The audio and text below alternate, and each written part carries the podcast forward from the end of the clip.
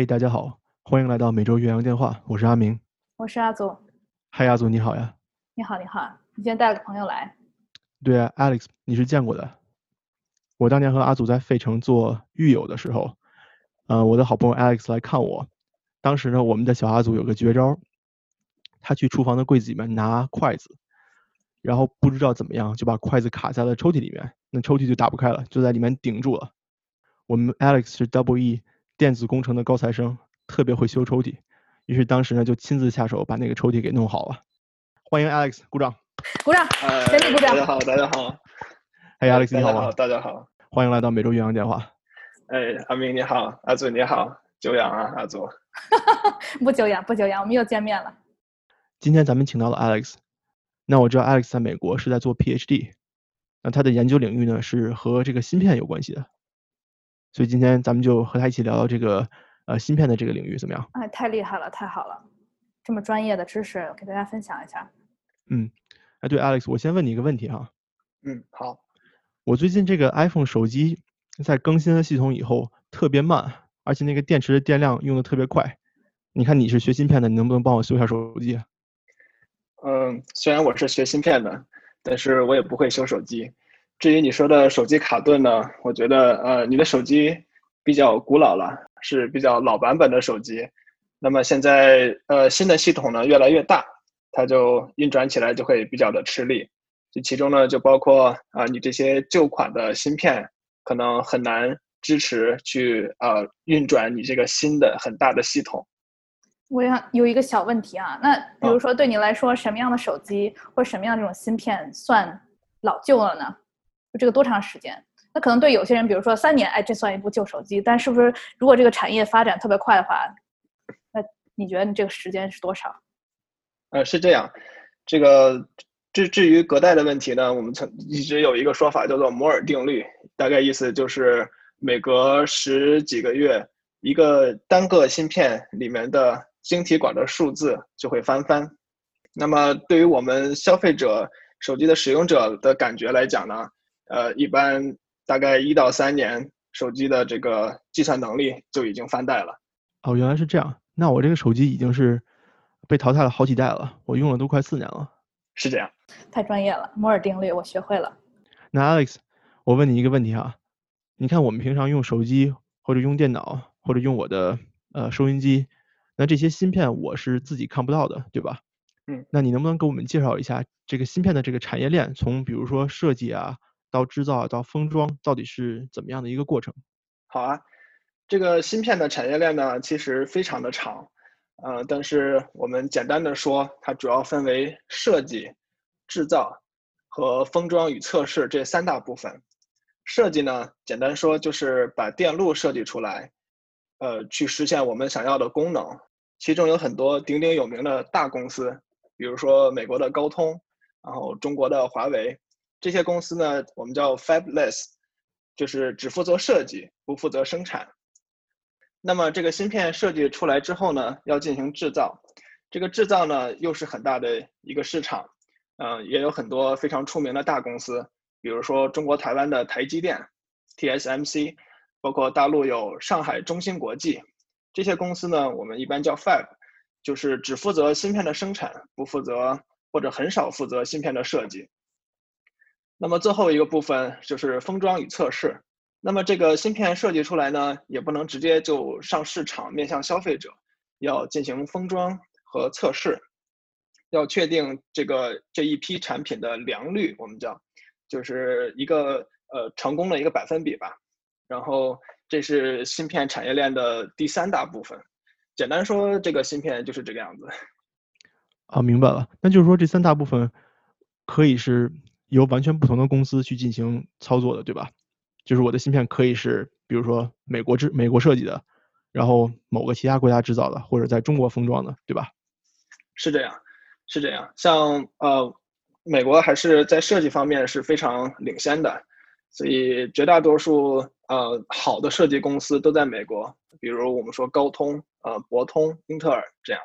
然后至于制造呢，就有很多就可以分散在全球各地了，比如韩国的三星、中国台湾的台积电，那么测试呢，就是另一大部分。在中国，我们也有很多测试的厂、测试的公司。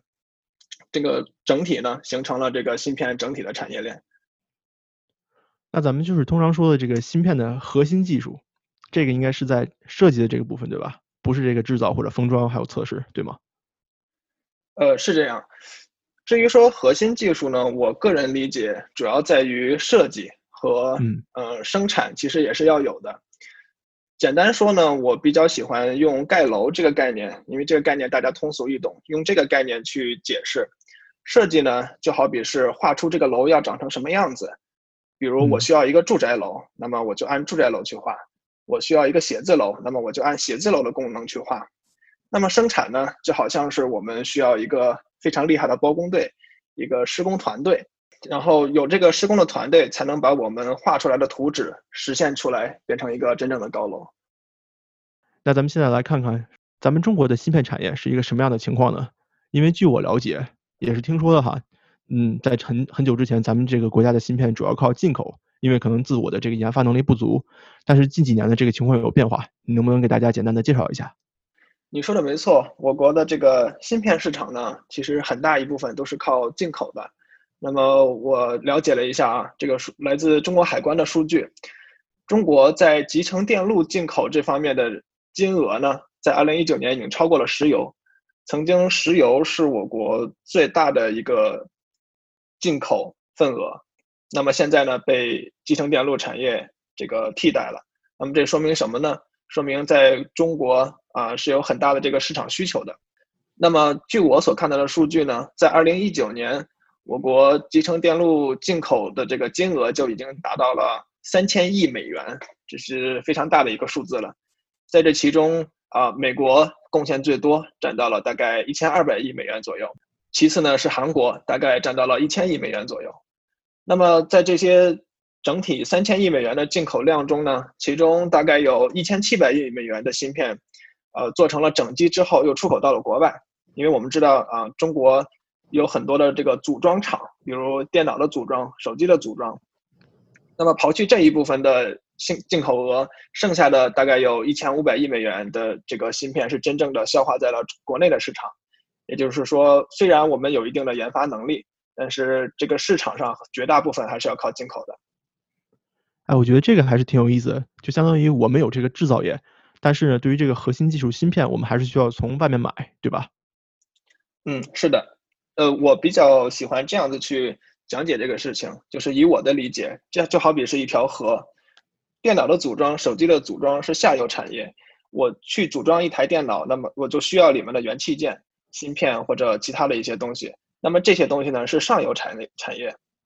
嗯，明白了。好，Alex，那咱们现在了解的这个产业，说到这个研发能力哈，咱们中国的研发能力目前是什么情况？你知道吗？呃，我了解了一些吧，这个毕竟是这个行业的一个呃民工。那么我觉得简单概述了上来讲呢，我们具备一定的研发能力，这个是质的问题。但是呢，在尖端领域。在最新的最高端的芯片领域呢，我们还是很落后的，还需要更多的努力。这个是量的问题。为什么是这样呢？那么首先来说设计吧，设计你就需要人，你需要有人才才可以。其实我们也能感觉到啊，这个芯片啊，这个集成电路这些字眼，其实在过去几年才在舆论上抬起头，大家才开始关注这个事情。那么如果我们横向比较，比如美国来讲，他们在几十年前就已经做出了第一块集成电路概念上的集成电路，那么在这个人才方面，我们是人才短缺的这么一个情况。啊，除了人才呢，我们要为了做芯片的设计，还需要一些专业的软件辅助软件，我们叫做电子设计自动化工具 EDA。那么这个软件可以极大的减短设计的时间，减少设计的成本。那么这些正版的软件呢，基本百分之九十五的市场是由美国三家公司去垄断的，可以说是，包括 Cadence、Synopsys 啊的 Mental Graphics。简单说就是，如果我们想要去设计这个芯片，去画这个图纸，我们就需要购买他们这些专业的软件去帮助我们才可以做。然而我们自己是没有这个软件的，这个在设计上是这个样子。那所以你这么说，开发这个软件也很重要啊。是这样，是这样，这个软件是非常重要的。我我觉得简单类比一下呢，就好像说华山华山论剑，大家在比武，但是你手中的剑呢，你手中的武器，你只能靠用别人的来，这样就很尴尬。Alex 是比喻大师，把这种非常专业的问题都给我们生活化了。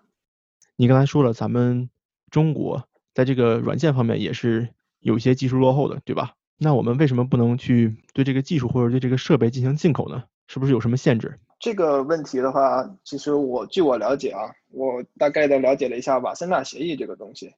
这个东西全名叫做《关于常规武器与两用产品和技术出口限制的瓦森纳协议》，这是一个很长的名字。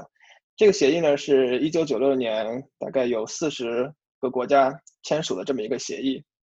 简单说，就是。他们想管控这些尖端的技术与产品的出口，尤其是像一些特定的国家。那么这个协议呢，虽然只在口头上将伊朗、伊拉克、朝鲜和利比亚这四个国家列入了管制对象，但是因为我国不是缔约国，所以仍受到缔约国向非缔约国出售限制货品或技术的报告审核限制。简单说，就是这个出口是不可以。呃，随便买卖的是要经过更多的这个审批，经过许可才可以的。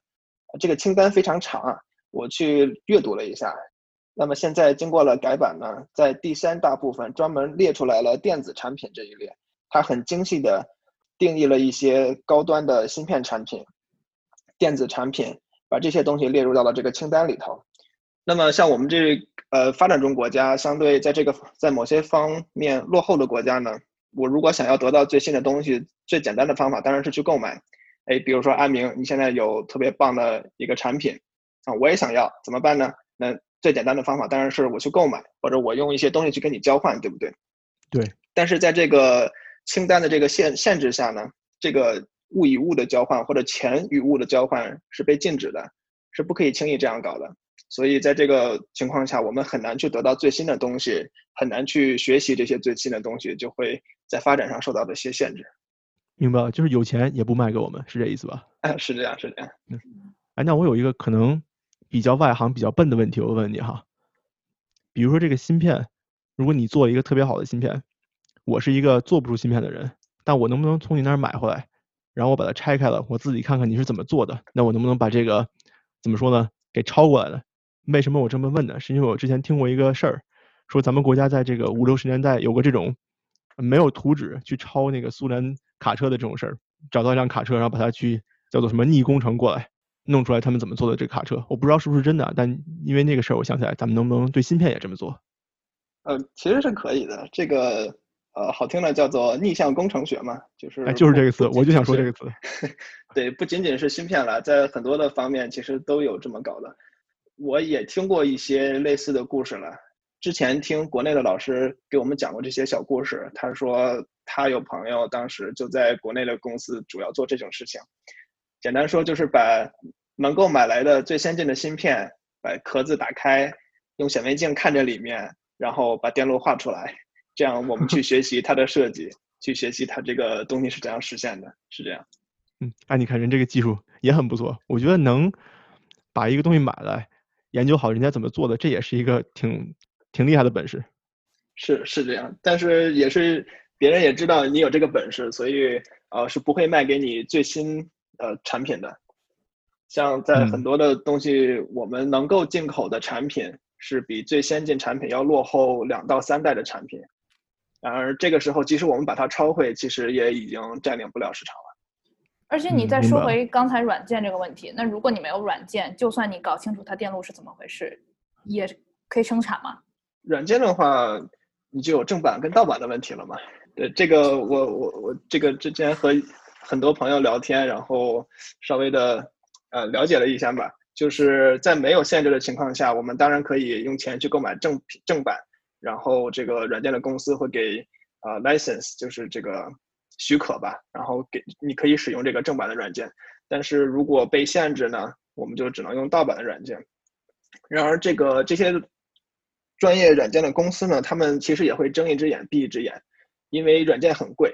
据我所知，我们现在设计常用的一个叫 Cadence Virtuoso 的这个软件，可能一个 license 就要上百万美元一年，那么很多小公司是承受不了的，那么小公司就会选择用盗版软件。然而这些软件公司呢，他们也知道我现在去去告你，我也要不来钱，所以我就睁一只眼闭一只眼，等你发展起来了，我再去这样子，就是用自己的这个游戏规则吧。这个在软件方面是这个样子。等你等你有钱了，我再要钱。对对是这样。那我最近听说过一些消息啊，嗯，包括是吧，西方这些国家对中国企业的这种制裁，那你说它这是一个什么动机呢？呃，是这样，这个据我个人的理解了啊，这个不一定对。就是现在，呃，舆论最浪头最尖上的，比如说华为，华为的海思公司，它在去努力的研发这个芯片嘛。就像我刚才说的，这个是一个产业链的问题。曾经我们主要以手机的组装这些，呃，以组装为主，以这个知识厚度不那么强的这个产业为主。那么现在呢，我们在向这个产业链的上游去爬。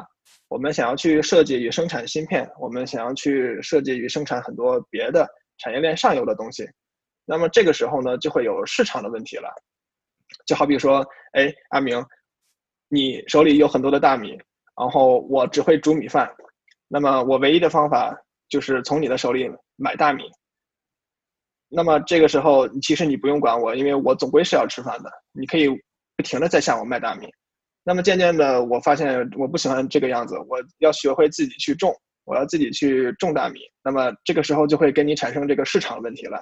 曾经你是绝对可以啊，很轻松卖给我东西赚给我钱的，但是现在这个市场要被我抢了，那么你肯定不高兴了。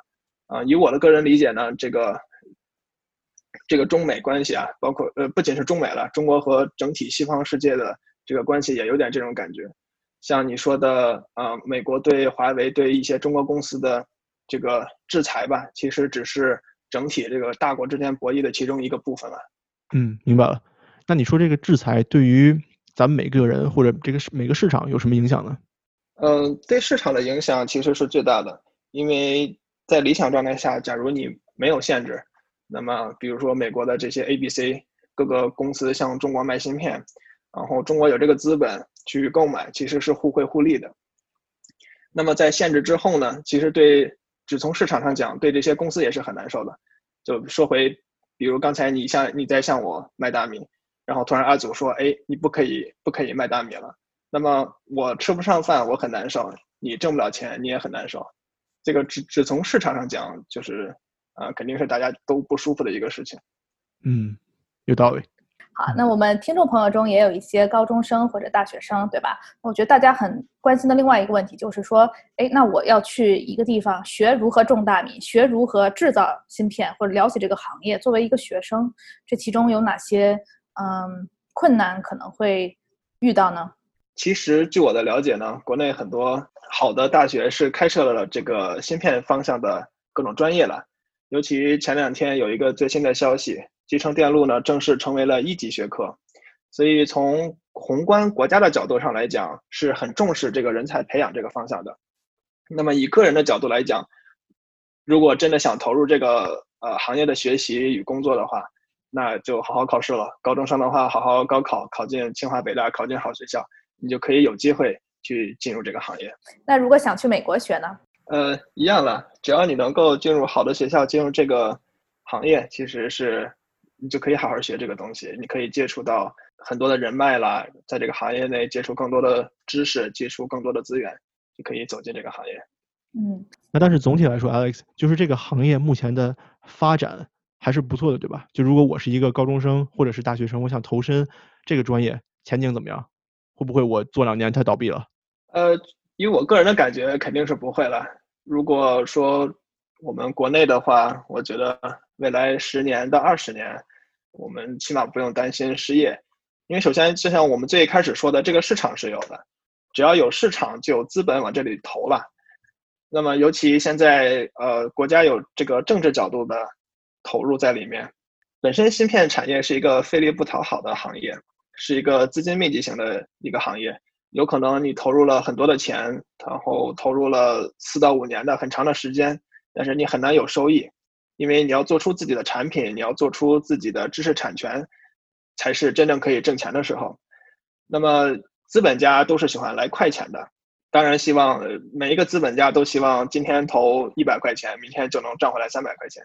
所以我国的现在的情况就是政府会有投入了很多大基金这个东西，然后政府带头去投入资本，去创建这个这个生态环境。